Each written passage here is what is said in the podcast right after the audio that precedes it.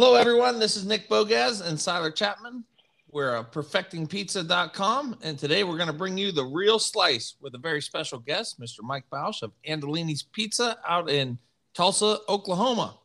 We're going to give you our two cents on the pizza industry, share some knowledge from our decades of operating and owning pizzerias, answer your questions, and also bring in some great pizza operators from around the country to give you some great insights, nuggets, and we definitely hope you will operate a better and more profitable pizza business.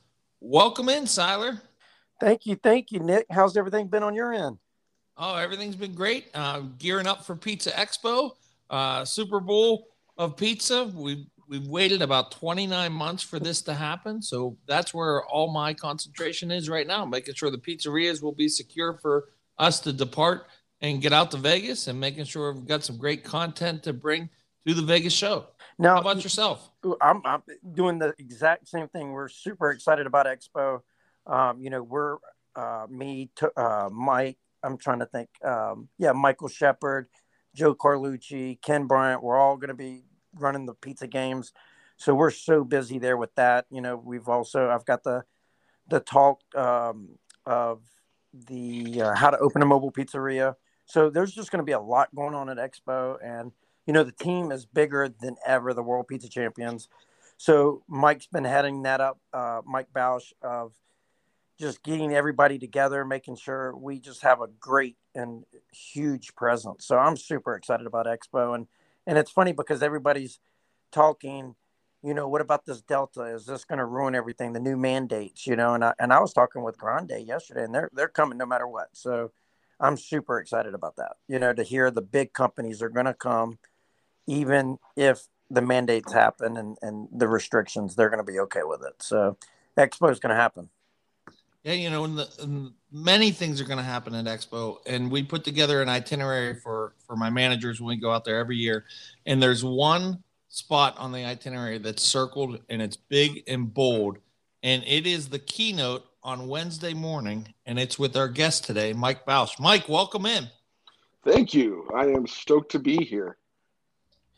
So now really on the ex- keynote, Mike, what what's what is your main topic you're going to talk about? Well, Siler, let me tell you. So uh, it's it's fun to be on a podcast with you. I, I, I, mean, both of you guys have been to my pizzeria. We've known each other for a very long time. So it's it, you know it's like chatting with a you know just glad to talk to you guys. I mean, I, I saw you Nick only like less than a month ago, I think, out here. Uh, yeah, it was, it was, very hot when we were out there, so, and it wasn't that. So it definitely had to be summertime. No, it was. You're right, about thirty days or so. To your to your question, Siler, what will this keynote provide?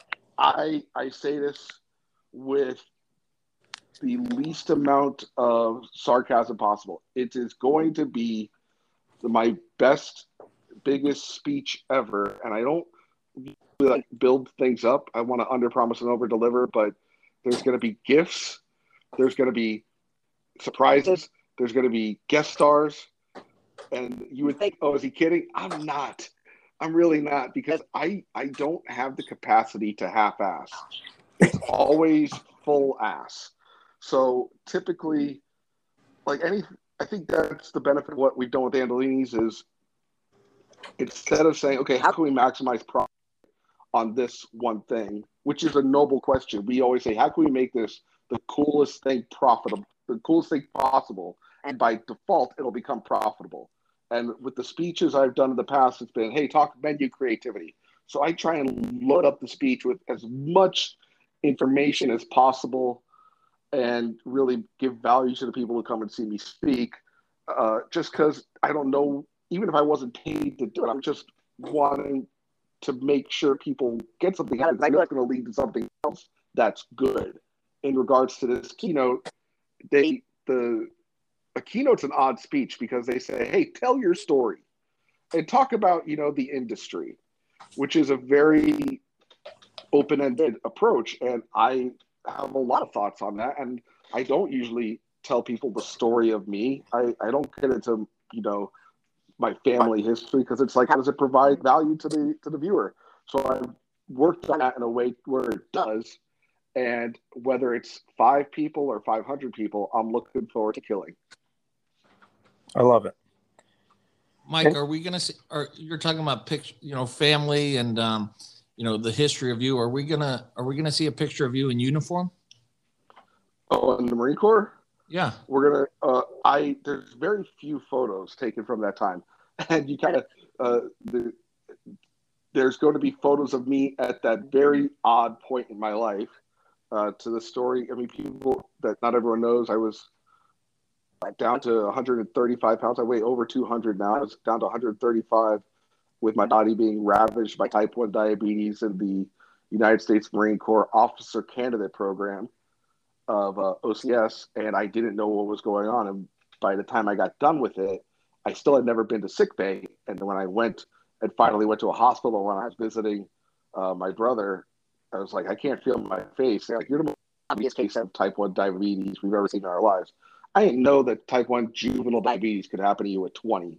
So I have a few photos of that. I have a few photos of some other stuff from my family. And then I'm really diving into not just, hey, let's go see, talk about his family and how, you know, he got skinny in 2002. but let's let's get into what this industry is about, where are we going, where are we at, what's the next thing, and how we're all a part of that. And it's a very communal thing because the beauty of a keynote is you're talking to your peers and the industry. Like a lot of people, I bet in the room might not have ever seen me speak because they're so busy competing. You know, I I, I don't. It, and with a keynote, you're like, okay, let me see what this guy has to offer about the industry. Uh, and you're going to have a lot more people in the room that don't go to seminars normally because they just can't. And when you start to tell your your journey in the pizza industry, how important has relationships been in your in your journey? Relationships with people that you've met along the way mentorships and and, and that type of relationships? Uh, i mean it's paramount and i don't say that lightly. I think there's a massive misconception that successful people go it alone and they're hard asses who are you know money grubbing. I don't think that's further from the truth. Yeah there's the anomaly sociopath type CEO here and there. But by and large, it's people that are charismatic, people that draw people together, that because they believe in others but have standards, get the best out of each other, whether it's themselves or others. And I think that's what I've aspired to do. And I've all I've not always done it great. And you know, even with the World Pizza Champions team, when people wonder what that group is, it's a group of lifers, you, me, Siler included, Tony Gemignani, all these guys and girls who say, hey, we love this business and we want to make it better. And, you know, 10 years ago, it, it was that.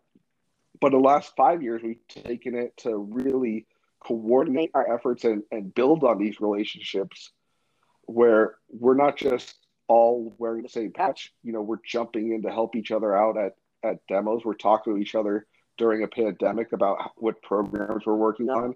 We're being there for each other, not just from a marketing and professional standpoint, but even emotionally. And I, and I think that's what relationships are, and that's what this industry has become and is becoming more integrated, more opinions, less, hey, don't look at my stuff or else don't steal from me, but let's share and grow. Yeah.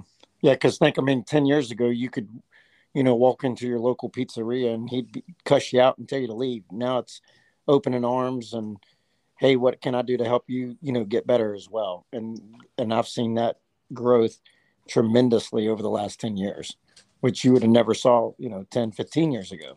Not at all. When, when i was opening andolini's i called all the restaurants that i grew up on and I was like, hey, I'm opening a restaurant. I'm not anywhere near you. I'm in Tulsa. I'm trying to do this thing. They're like, okay, uh, you know, you're gonna add uh you're gonna add milk to your dough and then you're gonna shake it and you're gonna leave the dough out overnight. I'm like, with milk in it? Yeah, yeah, that's what you do. I'm like, oh, that guy was messing with me. Oh shit. Okay.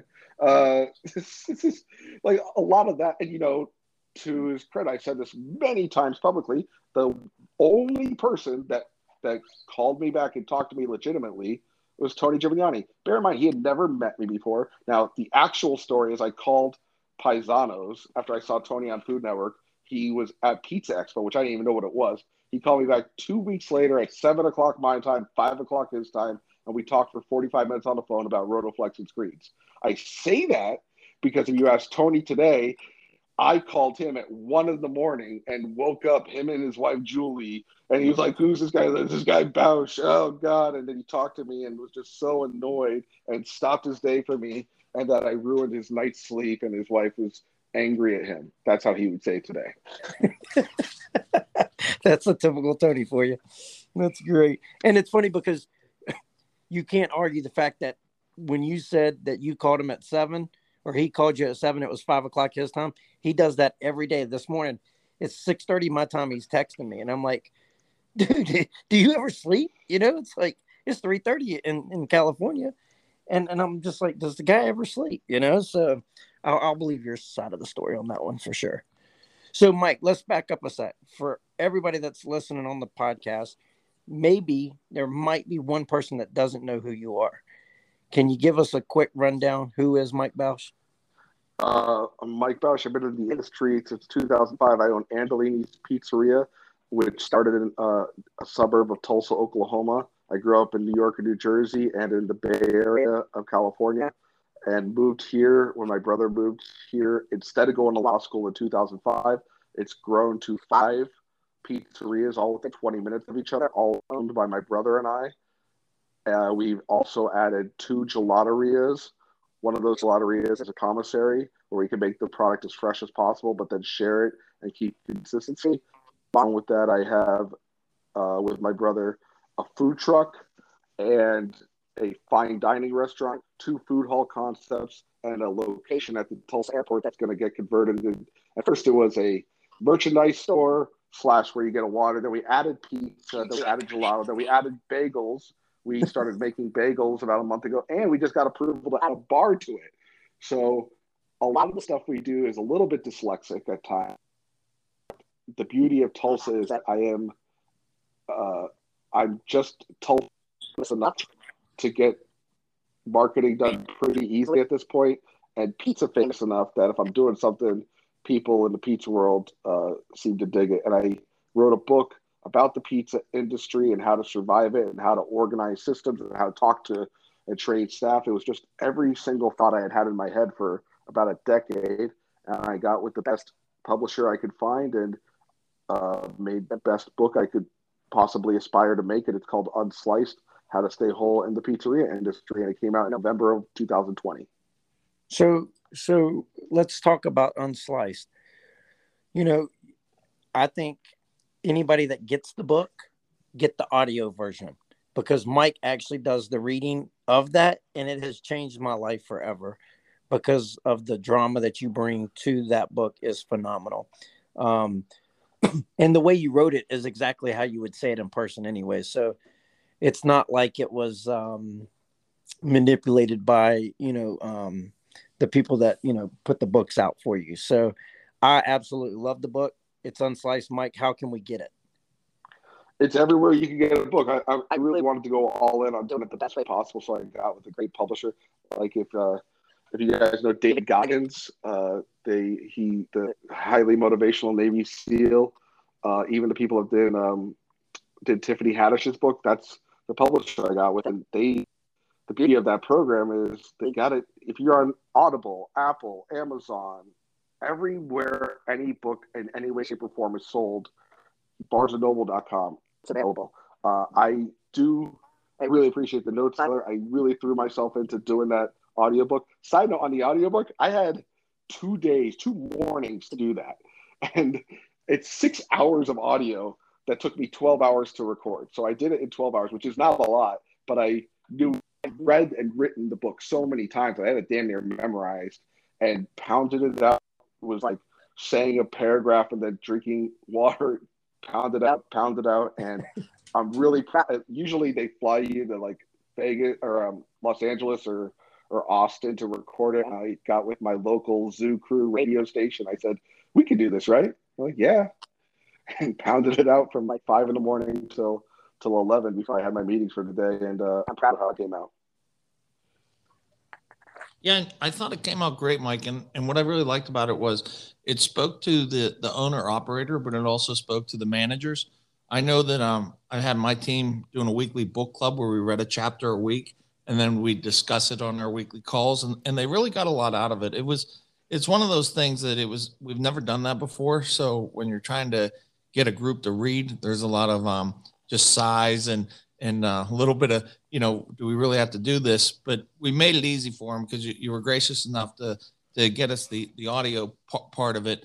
Um, and we put that out to them, and then you could tell after about week two or three, listening to it, that they really started to get into it, and they they it was really interesting to have eight people that that read the book and then they would each pick out something different about what stood out to them and, and really that's what i like so much about the chapters is it, it, to me it wasn't like it was one chapter that was um one sometimes you read a book and it's got one thought in the chapter and then the whole chapter just keeps going round and round and says the same thing 20 different times but the book it seemed like had 20 different points rather than 20 separate uh, facts, if that makes sense. So it, it was really detailed. I, I thought it was really well written, and there was so much that, to get out of it. If you haven't picked it up yet, you're listening to the real slice, but the book you need to get is unsliced. So go ahead and check it out. And as Mike said, it's everywhere. And Mike, it's funny. Um, my manager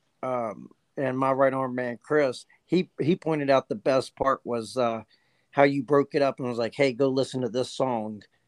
and quit listening to me kind of yeah. moment. You know what I mean? And then like go listen to the song, you know? And uh, yeah, obviously, is that because you were in the radio?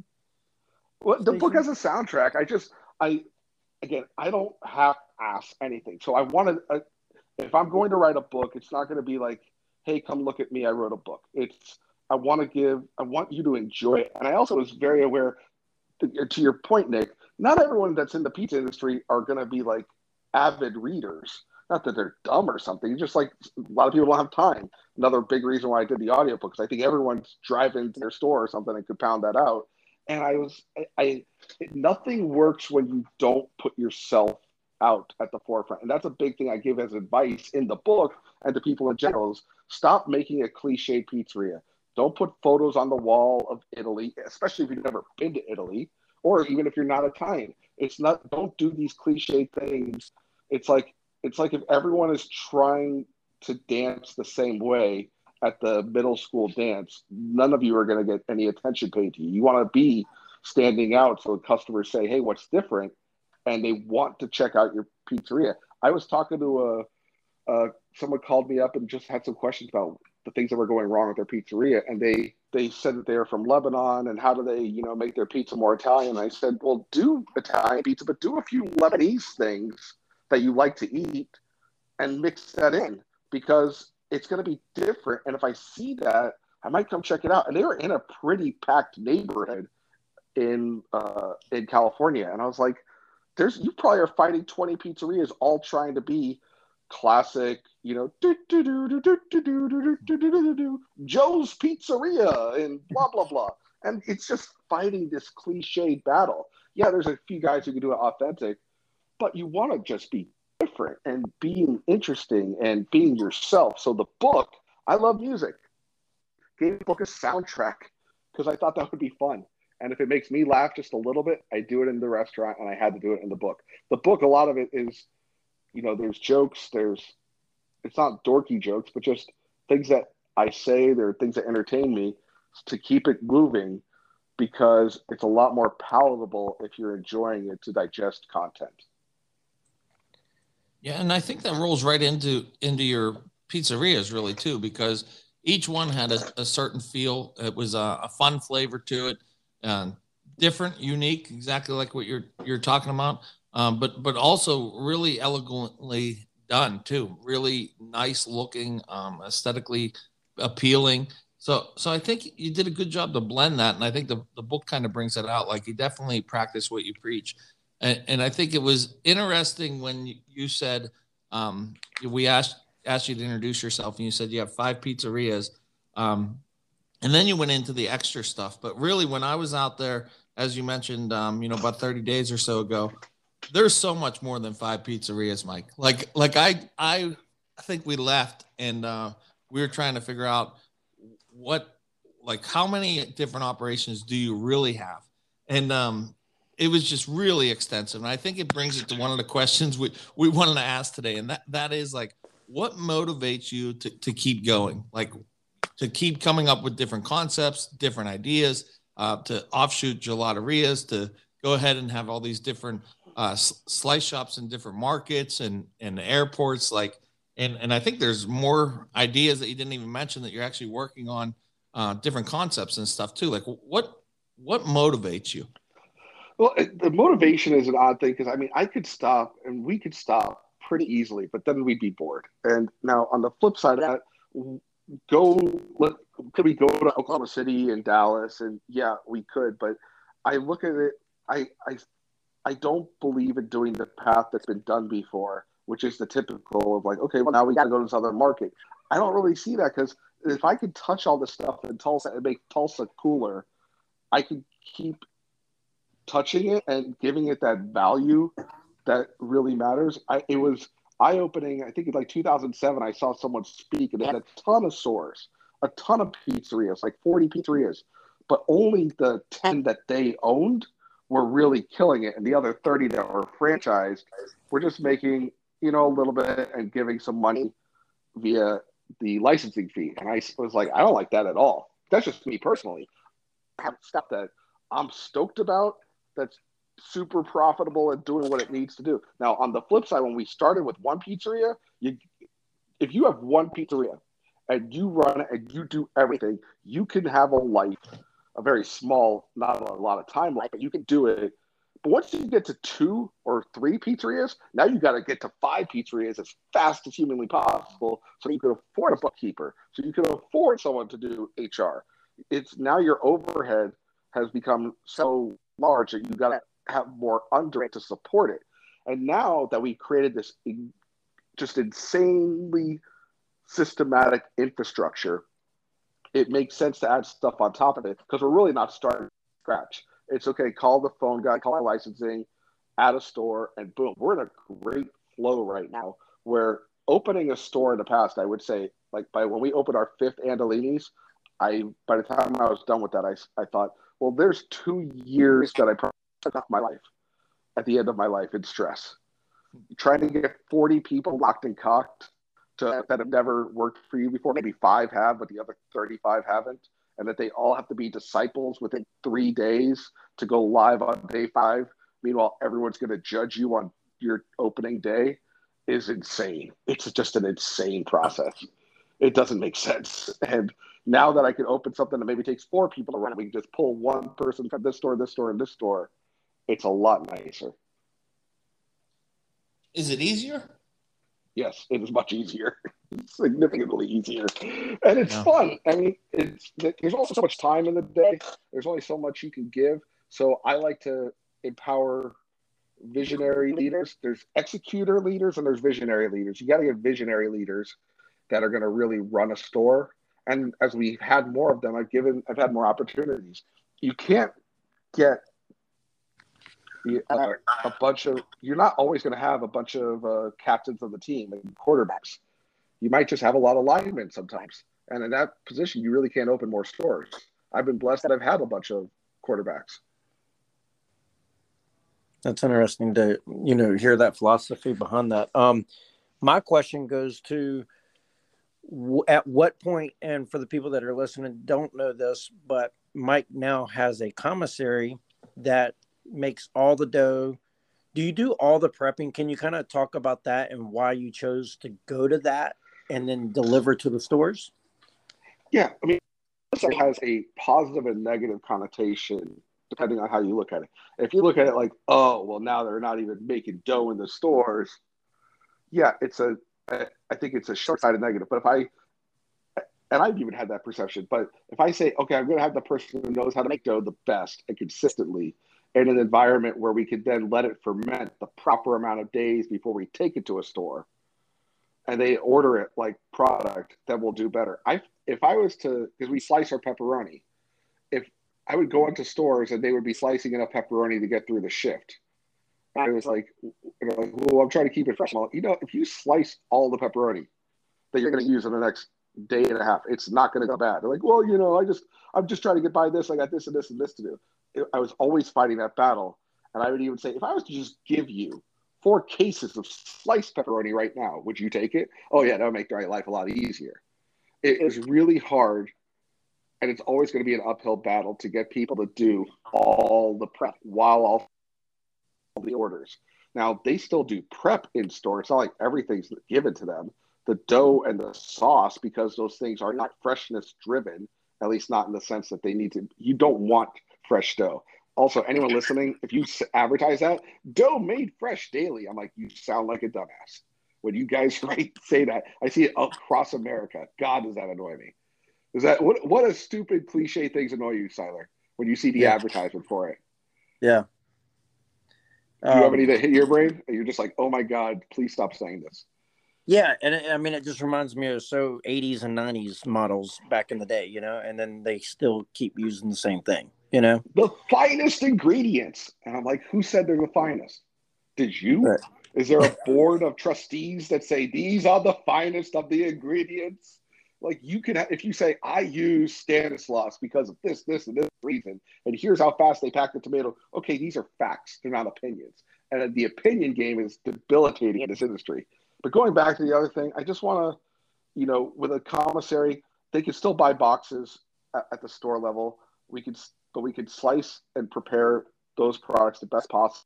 The salad dressings the best way possible. Uh, but pasta, we're still going to make that in each individual store and and things like that, and, and cook things together and make the best possible pizzeria that's consistent and trackable. If there ever is an issue, we have each product so heavily labeled and down to who made it at what time that we can check the camera. It's it's very specific at this point. Right. But at, at what point did you say justify the labor?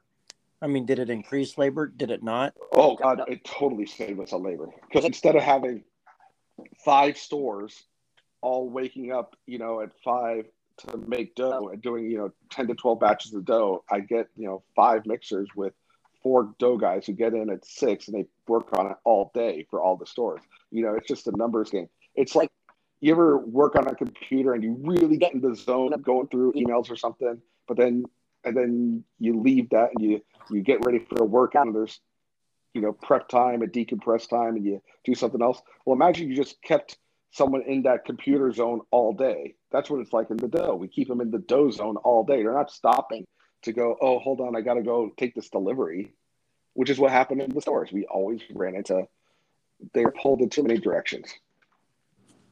No and that and that's great advice. Um and then so now with the gelaterias are you making it at the commissary and send it to the stores now?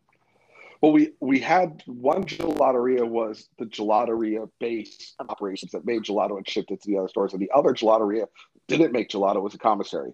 We have thus taken the gelateria and the commissary and blended them, and the uh, our Broken Arrow gelateria does not make gelato anymore, but we're about to transition it to be a bagel, coffee, restaurant in the morning and a gelateria at night. So like half Noah's bagels, half gelateria at night. And they could still get gelato in the morning or whatever, but that way we can maximize the the money that the store gets by having, you know, three shifts instead of one or two. Okay. That makes a lot of sense.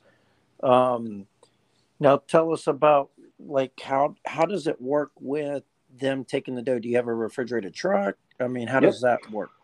A lot you got to build a lot of custom stuff. So we uh we we get we build custom rack like trying to go pan by pan but now we have a lift gate just like if you got a bunch of glassware delivered you know we have a lift gate we got a proper truck. It wasn't cheap you know you get a business loan you you get the loan that lets you do it but it it's been paying for itself and the quality and consistency have done that and it's such especially on labor i can't speak to that enough.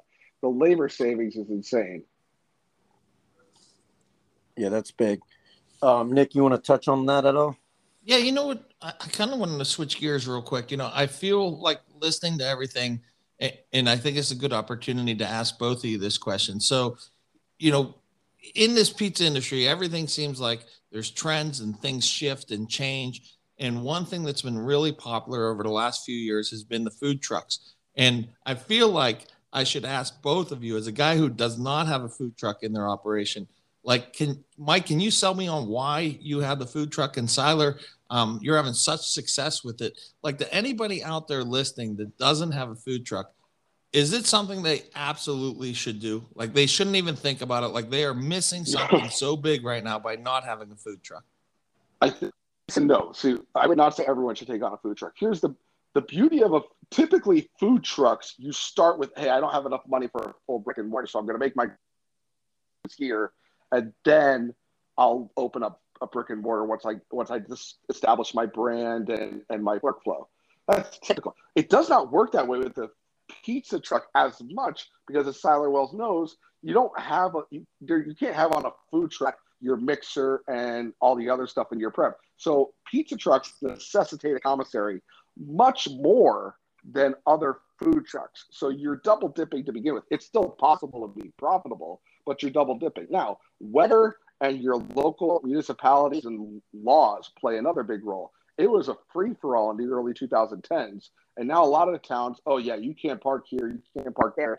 You can only go to private events.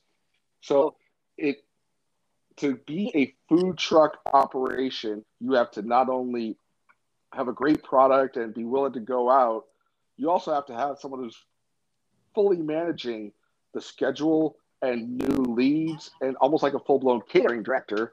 And then is an event where you go and you just are selling slices or you're going to a private event? What are the minimums? And especially wherever you're at, you have to decide do I have enough big festival events? Because that was our biggest reason to start. We had five brick and mortars, and people would say, Oh, you should open a Kalukatata we have the big lake event in the summer. I'm like, great. I should definitely be there for your one lake event of the summer and not any of the other 364 days a year. But people will say, hey, there's a massive line these three days the year. You guys would kill it. And that's what we've done with the food truck. We can go there the days of the year that they're doing great and not any of the rest. If you could have a nice a nice base of operations where you're at a hospital these two days and at the bars that don't have a restaurant but they need something to eat near the bar, and, and you're not really having to pay a vig to the owner. And nurturing those relationships, making them all happen, being on top of it, having a website, and then just having a staff who, hey, sorry, we had rain for a week in a row. You're not going to get paid. That's arduous. Unless you have somewhere else for them to go or you're that guy, you're kind of screwed. It's great to not have to pay for toilets or for uh, paper towel rolls and all the other random stuff that a full blown restaurant entails. Because you could still sell a slice for the same amount as a full blown restaurant without having to pay an electric bill and a heating bill and, and toilet fees and all that crap. But it rains and oh, I have no customers because I don't have a roof over my head. Yeah, that's a good point. And you know, What's I make my guys. Well, I, I, make my guys go out in the rain, and we just suffer and make a little like a car drive-through kind of feel, and uh, they just come and pick it up. So, because it rains here in North and North in South Carolina all the time. So, um, but no, Mike. I mean that that's a that's a tough one. You know, see, my thing is is if you already have a brick and mortar, I absolutely would say go get a food truck. You know, but again, it does location location. If you're in the middle of the country and there's not all these events going on and there's not a lot of you know households then yeah that a, a food truck doesn't make sense at all you know. But if you're in a highly populated area uh, near a big city then yeah it makes a lot of sense you know to get your brand out there. Um, and here's the cool part. The guys that are wanting to start up just like mike was saying you know it was food trucks was always a thing to get, and then you go to brick and mortar. So I see so many people that are have food trucks in Charlotte, and now they're all going to brick and mortars. And I'm over, over here laughing. I'm like, I'll never go back to brick and mortar only because of the profitability. I have no overhead. I share rent with you know 10 other people of you know at a commissary so i got my own little section i can do what i want you know and rent's nothing you know the power's pay, taken care of the you know the water we don't have any overhead so the only overhead is the truck payment and a and a trailer payment. You know, so um, then you look at the profitability of that. It's it's hard when the average restaurant makes six percent. So now I can make anywhere from 32 to 42 percent on a truck and have a full blown team, and I don't even touch the truck. And so therefore, I can do half the sales that a restaurant has to do and still make more money. So I mean, it, so there's a lot of pros and cons there, you know, and so I hope that answered your question a little bit, Nick. Did that help? Yeah, I guess my only other concern always is like, what about the truck breaking? Is it the same? Should you treat it the same as like if you're in a brick and mortar and your oven breaks? Like, is it something that you really don't worry about and you worry about it when it happens? Like, I guess that's the part when you're starting to look at food trucks. There's there's a lot out there on the used market. Is it worth buying a used one? Is it worth buying a new one? Like, um, I don't know. That that's my my thoughts on it. And I think it's probably a lot of people's uh, thoughts on it too. Like, what keeps them out of it. So, Mike, you have an actual food truck truck. Did you buy yours new or used? Yeah. So I buy our food truck is a UPS box truck style truck, and we got it used. What you know, we've totally redone the engine, and they put in everything it needed to be. We've rewrapped the truck in the time that we've had it. Last year we did, and we take it very seriously. I find that if you conduct it like its own business, it's the smartest way. It can piggyback off existing stores, but we have it has its own general manager, its own POS, its camera system. We take that thing fully serious, and you also a big thing I emphasize to people getting in the food truck industry: you have to move. You're out with a bunch of other food trucks. The whoever's moving the line is going to get the most money. And a lot of people want to jump into the Napolitana game, which I love, and it's very successful. But you can only do so many pizzas at a time. If you're like, hey, I need to do pizza to save my life and make money, you're going to want to have something that can crank out 500 slices. Because you, I mean, if you go like crank out 40 pizzas in an hour, well, you'll never serve more than 40 pizzas or 40 people. And when I say that, I mean like 40 individual pizzas. So these are dynamics that uh, people need to take into account and, and we'd be remiss if we hadn't mentioned the weird, not weird, but the new dynamic of people taking Ooni ovens and just showing up in parking lots and doing it on tables instead of buying full blown trucks. Like the, the the world is shifting, and people that were just it's lovers are becoming pizzaiolos at festivals all of a sudden. And I, and I think you're you're talking about the pizza slut. Well, she's one of them. I mean, there's I mean, it, it is not. It's like the craft brewer movement, where there'd be like a harvest festival, make your beer and bring it, and that wouldn't have existed in 2002. You know, they have four. You know, you're going to some regular tier three city, and there's 400 brewers. We're getting. If I was to just open, come bring your Ooni and make pizza. I bet you I'd get 20 to 30 people tomorrow. Not for me, just in general. So it's a trend that people should be more aware of that. I think they are. Yeah. And and it's great because people are getting into the game so much cheaper and it's so crafty and it's unique and different.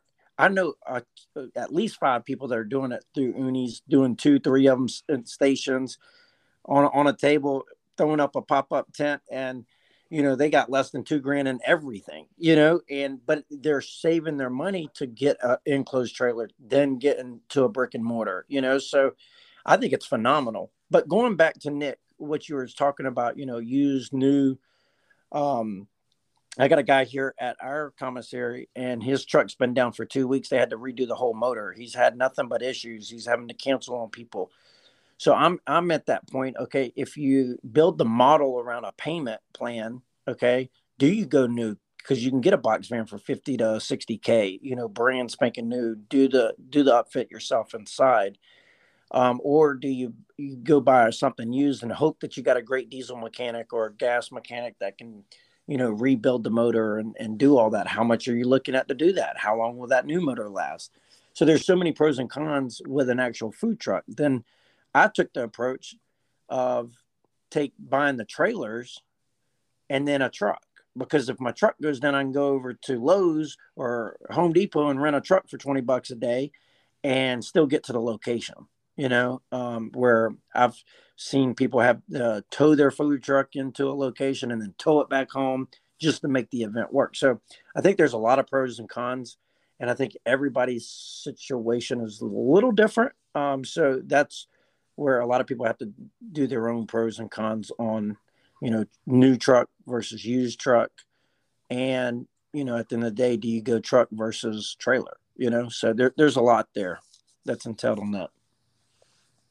And then, Mike, where do you see everything going right now? Like, is there uh, a movement with the way that the COVID has shifted, uh, the employees shifted the um, the way people's um, eating habits, uh, the customers' eating habits? Like, is there is there where do you see the future going here? I, I would have argued that before COVID, um, more seats would have been the way to go, but now it's kind of uh, things are different. So, where do you see things going um, in the next five years in the industry?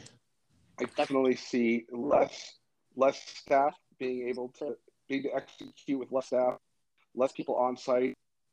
Alcohol, there's certain things that like are you're always going to have you know a jazz club, but the jazz club isn't popular.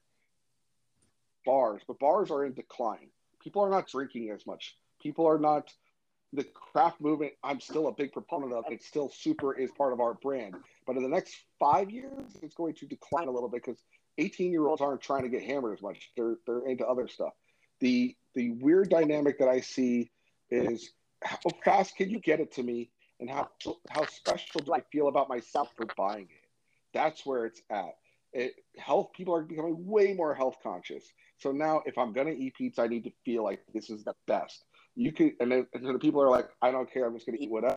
You are not gonna. You, I, and all people listening to this podcast are are not best suited to try and fill that need. That need is to come and be fulfilled not just by Papa John's or pizza but by gas stations because gas stations are pretty damn good at making pizza all of a sudden. A lot of them, and the ones that aren't, are spending a ton of money to get better at it. So they are going to take over the convenience market. It's now experience driven pizza, which means your story is interesting, your pizza's dope, your your vibe is is cool, and even your packaging needs to make me feel special because I might not even go to your store and you got to kill it on DoorDash or whatever your third party is. You got to kill it on your Instagram feed, your website. It really matters. It just needs to be a portal for me to online order at this point. If I want to know about you and your business, I'm going to Instagram, and then that's going to die, and it's going to be kerfuffle plop, and it's going to be something else. But as well, it's going to be who connects with the customer in the most direct, special way, and that's our secret special sauce. Is as individual owner operators, we can do that better than Papa John ever could or would and that's what people need to be taking into account. Mike, did your uh, mic just drop like on the ground, like boom? that was perfect. that, and, and, that's not even a that's a split, uh, just a split of what you're going to get at the keynote. And just I don't know when this comes out, but the keynote's August uh, 18th. It'll probably be recorded. Again, there'll be it's at 8:15 in the morning. So if you listening to this have any inclination to go to Expo, which you should, but the the the air of like, oh no, not this year, I can't afford it. That's all BS. I, anyone that's gone to Expo consistently for a while has made massive changes in their business and life, including me. Get up early, come watch me, and if it sucks, I will pay you a hundred dollars. If you thought that sucked, Mike, I will give you a hundred dollar bill. But it's not That's awesome. to. I love it. I love it. That's so great. And then um my next question and this and we're going to wrap up here with this and and I think Nick's got one more for you but is it true that Tony Gemignani will not drive his butt over to Tulsa, Oklahoma and uh, come see your pizzeria? What's up? Is it this? true that he has not? But I here's what's going to happen. Tony's just going to show up on my line one night and he's going to call me like, "Why aren't you here?" I'm to be like, I'm at another store. Like, oh, well, uh, I'm having it. And they're to, and he's going to do it by like, he's going to be going to visit Austin one day or something because, and he's just going to take the, the shot and he's going to realize that there's not a direct flight from Austin to Tulsa. And he's going to be pissed about it. And that's how it's going to go down. You mark my words, put this podcast into the that's how the hell it's going to go down. He's not going to tell me he's coming, and he's going to be he's going to be pissed about how hard it is to get to Tulsa. From like you have to go. There's a direct flight from Destin, a direct flight from Denver, but that's not where he's going to be, and that's how it's going to go down. I don't think I think he'd love to come out here. He talks about it all the time. You've been here, Shepard's yep. been here, Smokovich has been here, Scott Anthony's been here multiple times. You know, it's a pretty cool place. I love Tulsa. And- and and Mike, hats off, brother. Like you have one of the, and I've I've told all my guys this. You have literally one of the best operating businesses I've ever seen in my life. Like everything's just boom, boom, boom. And Nick, I know y'all were out there with your managers, uh, you know, about a month ago, and I mean, I think you could agree with that. But I'm, I'm just every time, you know, I'm just amazed by it. And I tell Tony all the time, you got to get to Tulsa, you got to get to Tulsa. So, and and and in Tulsa, there's no homeless people in downtown, so that it makes it even cleaner and better, you know, so than San Fran. So we got we got to we got to get them out there, you know. It was interesting when you came because up until then, everyone knew me and I had done speeches for Expo, but almost no one had visited us yet. So when I was like, "Oh yeah, I own a pizzeria in Tulsa," I'm like, "Okay, sure, buddy. I'm sure it's good. I'm sure you do." and you're and when you and Shepard were like, "No, he's like got ops and it's it's legit." Because, yes. And without without calling anyone out, there's times where you'll see a guy at Expo and he like, "Oh my God, look at this! Must be the best." And you go visit their pizza, and it's not good. You know, right. there's some people who are like really great at competition, and they're the you know their pizza their the pizza slices they have out are old and like the server isn't even wearing a shirt for the logo and it's like in a weird part of town and it's not like cool and you're all oh god guy has this? And then with us i think a lot of people are like okay mike bausch the funny guy. I'm sure he you know i'm sure it'll be all right. And we believe we're better than people's expectations of us. No i'll give you that hands down for sure. Nick what did you think about it when you went out there I expected excellence, Mike, and and we got it. I did. I just just from uh you know honestly like we put so many of our guys when we go to um the the different uh expos, we put a lot of our guys in your um seminars, you know, and that's why. So when we went there, I think we expected to to see um some excellent run pizzerias. But what blew me away was the part where like I mentioned once before, where you open up and say, "Well, we have five pizzerias."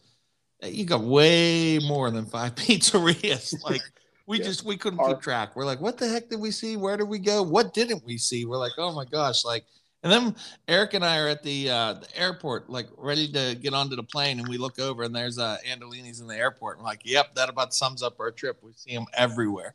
So yeah, it was it was just it was a fantastic uh, trip and, out and then you got to go to Prossimo, which I, I you know I'm really oh. stoked about. We have a really nice fine dining restaurant with all fresh pasta and Mediterranean and and also uh, Northern Indians. And it's not like hey, it's funny Italian food. It's like the it's it's my and my brother's version of uh, of our personality with, with, like Carbone. It's a Carbone approach. And if you've never been to Carbone, I highly suggest you get a reservation while you're in Vegas, or if you're anywhere near New York, go to Carbone. It's arguably one of the best and nicest Italian restaurants in the world. Yeah, it, it, you're right. Uh, your, your, restaurant there, I probably uh, amiss not to, to remiss not to mention it, but yeah, it was uh, just it, it wasn't just your regular spaghetti and meatballs, that's for sure. It, it was fantastic, and um, just just everything you did. And I think you you said it from the very beginning. It's not half-assed. In your own words, you go full ass, and and that, and you, absolutely right. There's no doubt about it. Mike, you mentioned your keynote. You mentioned the book. Um, where else can they grab you at Expo if they? What else are you uh, teaching if they want to catch you at Expo? And where else can they uh, find out more about your pizzeria? Well, great. Uh, you can go to unslicedbook.com to just see about the book. The, you have the Spotify playlist of the of the songs from the soundtrack of the book for what it's worth, which is fun. Uh, additionally, I didn't half-ass the website either. Uh, if you like to see me at Expo and, and you're seeing this in time, I'm going to have a four-hour seminar on Sunday, and that's about increasing sales. I'm going to have a four-hour seminar on Monday about employees, and then I'm going to do food demo on appetizers and how to make them really sell for your restaurant, along with third party delivery. It's a hot button topic. I'm going to get into all that at Expo. I got like three other seminars at the top of my head. I'm trying to think what they are. Menu creativity. Just check out the Expo book. Each one of my seminars, I guarantee myself in the keynote, doubly guaranteeing it. It's worth waking up at eight in the morning. I'm probably going to have a bunch of free five hour energies and coffee at the door so that people can up and, and light that mofo off. Fantastic. Mike, thanks so much for joining us. Um, Siler, any last words there?